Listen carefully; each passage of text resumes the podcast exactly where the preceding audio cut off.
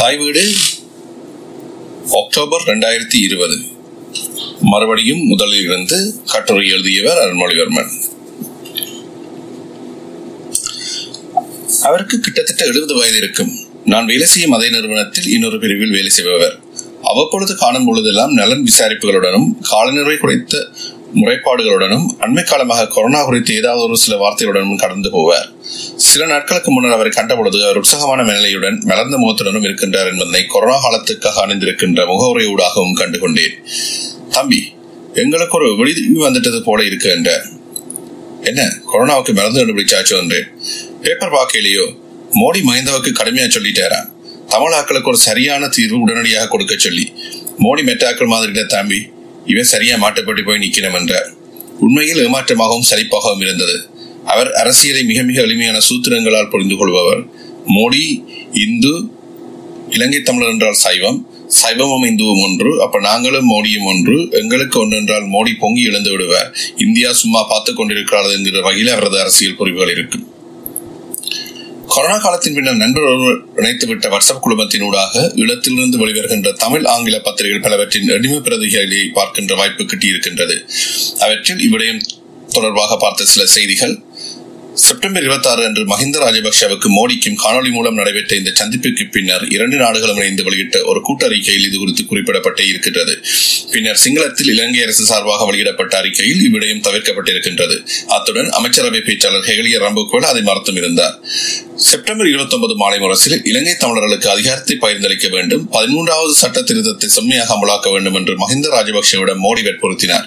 எனவே இலங்கை அரசால் இதை மீற முடியாது என்று சுமந்திரன் உறுதியாக தெரிவித்ததாக செய்தி வெளியிடப்பட்டுள்ளது. அதற்கு பின்னர் செப்டம்பர் இருபத்தொன்பது அன்று நடைபெற்ற ஊடகவியலாளர் சந்திப்பில் மஹிந்த மோடி தம்மிடம் கோரிக்கை வைத்திருந்தார். அதாவது வலியுறுத்தவில்லை என்று தெரிவித்திருந்தார் என்று செப்டம்பர் முப்பது வழியான ஏழு நாடு தெரிவித்திருக்கின்றது. ஒரே பிராந்தியத்தில் இருக்கின்ற இரண்டு நாடுகளின் முக்கிய தலைவர்களின் சந்திப்புக்கு அந்நாட்டு பத்திரிகைகள் முக்கியத்துவம் கொடுப்பதில் எந்த தவறுமில்லை. ஆனால் வைத்திருக்கின்ற நம்பிக்கையும் செய்திகளை தருவதில் இருக்கின்ற பொறுப்பையும் பார்க்கின்ற பொழுது இவர்கள் எல்லாம் எப்படி இவ்வளவு நேர்மறையான மனநிலை உள்ளவராக இருக்கின்றார்கள் என்று வியக்கவே தோன்றியது. தனது நலன்களுக்காகவும் பிராந்தியத்தில் அதிகாரம் செலுத்துவதற்காகவும் இந்தியா ஈழத்தமிழர்களை புகடைக்காய்களாக பயன்படுத்தியதே ஈழத்தமிழர்களின் வரலாறு. வரலாறு மீளமீள சலிக்காமல் சொல்லும் பாடம். ஈழத்தில் நடந்த அழிவுகளில் யாருக்கு பங்கிருக்கின்றதோ இல்லையோ கணிசமான பங்கு இந்தியாவிற்கு பங்கிருக்கின்றது. முன்னர் நான் குறிப்பிட்ட சாதாரண மனிதரான எனது சகோதரியாக இருக்கட்டும் சட்ட நுணுக்கங்களை கற்றறிந்தவர்களுக்கும் அரசியல்வாதிகளாக இருக்கட்டும் இந்தியா தான் நமக்கான காவலன். இந்தியா தான் நமக்கு கை கொடுக்கும் என்று கண்மூடித்தனமாக நம்புவதற்கு என்ன காரணம்?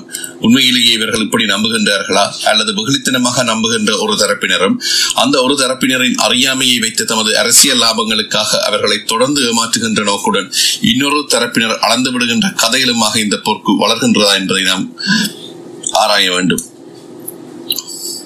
ஈழத்தமிழர்களை பொறுத்தவரை அவர்கள் வரலாற்று ரீதியாகவும் பண்பாட்டு ரீதியாகவும் இந்தியாவுடன் மிக நீண்ட காலமாக தொடர்புகளை கொண்டவர்கள். குறிப்பாக ஈழத்திற்கு அனுமதித்ததாக இருக்கின்ற தமிழ்நாட்டுடனான தொடர்பினை தாய்சை உறவாக கொள்கின்றதான போக்கு நீண்ட காலமாக தொடர்ந்து வந்திருக்கின்றது. ஆயினும் காலனிய காலத்திற்கு பின்னரான நவீன இந்தியாவுக்கும் ஒட்டுமொத்த இலங்கைக்கும் இடையிலான உறவென்பது தனது சுயநலன்களுக்காகவும் அதிகார வேட்கைக்காகவும் இலங்கையை சுரண்டுவதாகவும் பெரியண்ணன் மனோபாவம் நிறைந்ததாகவும் இருக்கின்றது. இலங்கையின் மீதான இந்தியாவின் ஆதிக்கமானது அரசியல் பொருளாதாரம் பண்பாடு ஆகிய மூன்று தளங்களில் இடம்பெற்றுக் கொண்டிருக்கின்றது. ஆயினும் ஈழத்தமிழர்களை பொறுத்தவரை அவர்களது அடிமனதில் கட்டமைக்கப்பட்டிருக்கின்ற இந்தியாவை எமக்கு துணை என்கின்ற கற்பிதம் அல்லது இந்திய அடிமை மனோபாவமும் அரசியல் பிரச்சனையின்மையும் சேர்ந்து அவர்களை இந்த ஆதிக்கங்களால் தமக்கு நிகழ்கின்ற பாதிப்புகளை உணராதவர்களாகவே வைத்திருக்கின்றது. ஈழத்தமிழர்களின் இனவிடுதலைக்கான போராட்டங்களின் ஆரம்ப கட்டங்களிலேயே இந்தியாவின் நடவடிக்கைகளையும் அதன் தவறான வழிநடத்துகையில் ஈழ விடுதலை இயக்கங்கள் செல்வதை குறித்தும் தொடர்ச்சியாக சுட்டிக்காட்டியவர்கள் இருந்திருக்கின்றார்கள். ஈழ விடுதலை இயக்கங்கள் ராணுவ ரீதியிலான போராட்டங்களை நோக்கி நகரத் தொடங்கிய ஆரம்ப காலகட்டங்களில் பங்களாதேஷ் ஆயிரத்தி தொள்ளாயிரத்தி எழுபத்தி ஒன்றில் சுதந்திரம் அடைந்ததும் அதில் இந்தியா பங்களாதேஷிற்கு ஆதரவாக செயல்பட்டதும் விடுதலை இயக்கங்களுக்கு நம்பிக்கையூட்டிய அம்சங்களாக அமைந்தன. அதுவும் அந்த போர் வரும் பதினொன்று நாட்களில் முடிந்தது என்பது அவர்களுக்கு உற்சாகமூட்டியதாக இருந்திருக்கக்கூடும். கூடும் அதேபோல ஈழத்தமிழர் விடுதலைக்கும் இந்தியா உதவும் தனிநாடு பெற்றுத்தரும் என்ற நம்பிக்கை விடுதலை இயக்கங்களுக்கும் மக்களுக்கும் ஏற்பட்டிருக்கலாம். ஆயினும் பங்களாதேஷ் விடுதலை என்பதை இந்தியா எவ்விதம் அணுகியது என்பதிலிருந்து ஈழத்தமிழர்கள் பாடம் பெற்றிருக்க வேண்டும். புளொட் இயக்கத்தினர் ஆரம்ப காலத்திலேயே வங்கம் தந்த பாடம் என்கிற சிறிய ஆனால் மிக முக்கியமான ஒரு பிரசுரத்தினை வெளியிட்டனர். வங்கம் தந்த பாடத்திலிருந்து நாம் கற்றிருந்தாலே நிறைய அழிவுகளை தவிர்த்திருக்கலாம். நாம் அரசியல் தலைமைகள் அதனை கற்று மன்னிக்கவும். நம் அரசியல் தலைமைகள் அதனை கற்று உள்வாங்கி அரசியல் பிரஜையுடனான உரையாடலை மக்களுடன் மேற்கொண்டிருந்தால் அரசியல் பிரஜை கொண்டது ஒரு சமூகத்தை அரசியல் அரசியல் பிரஜையுடன் முடிவெடுக்கக்கூடிய ஒரு சமூகத்தை உருவாக்குவது நோக்கி நகர்ந்திருக்கலாம். எண்பதுகளில் இருந்த அரசியல் தலைமை எப்படி நோக்கம் வழிமுறை அரசியல் தெளிவு என்பது இல்லாமல் அன்றைய இளைஞர்களை வழிநடத்தினார்களோ இன்றும் அதுவே தொடர்கின்றது. துரதிருஷ்டவசமாக அன்று இளைஞர்களாக இருந்து இன்று அரசியல் தலைமைகளாகவும் ஆய்வாளர்களாகவும் இருப்பவர்களும் இன்றைய இளைஞர்களை அரசியல் மயப்படுத்தாமல் இல்லாமல் வெறும் கற்பனாவாத நம்பிக்கைகளையும் உணர்ச்சி அரசியல்களையும் விதைத்தே வளர்த்து வருகின்றார்கள் என்பதை ஒரு அபாய சமீட்சையாகவே பார்க்க முடிகின்றது.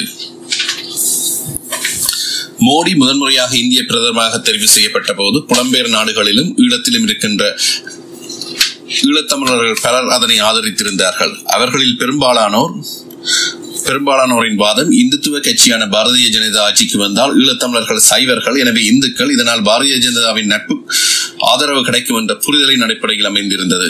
அவர்கள் எவருக்கும் பாரதிய ஜனதா என்பது மதவாத கட்சி என்பதோ பாசிச கட்சி என்பதோ பிரச்சனையே இல்லை. கடந்த சில ஆண்டுகளாக சிவசேனை போன்ற மதவாத அமைப்புகள் வெளிப்படையாக இடத்தில் மாவட்டங்கள் தோறும் இயங்க தொடங்கி இருப்பதும் அவற்றை பௌத்த சிங்கள பேரினவாதத்துக்கு எதிரான அசிவியக்கம் என்று நியாயப்படுத்துவதும் ஆபத்தானவை. ஈழத்தை பொறுத்தவரை பௌத்த சிங்கள பேரினவாதத்தின் மதவாத நடவடிக்கைகளுக்கும் இஸ்லாமிய மதவாத நடவடிக்கைகளுக்கும் எதிரான ஒரு பொறிமுறையாகவே சைவ இந்து மதவாத நடவடிக்கைகளை அவற்றை ஆதரிப்பவர்கள் பார்க்கின்றார்கள். உண்மையில் எந்த ஒரு மதவாதமாக இருந்தாலும் அது ஒடுக்குமுறையை அடிப்படையாக கொண்டது.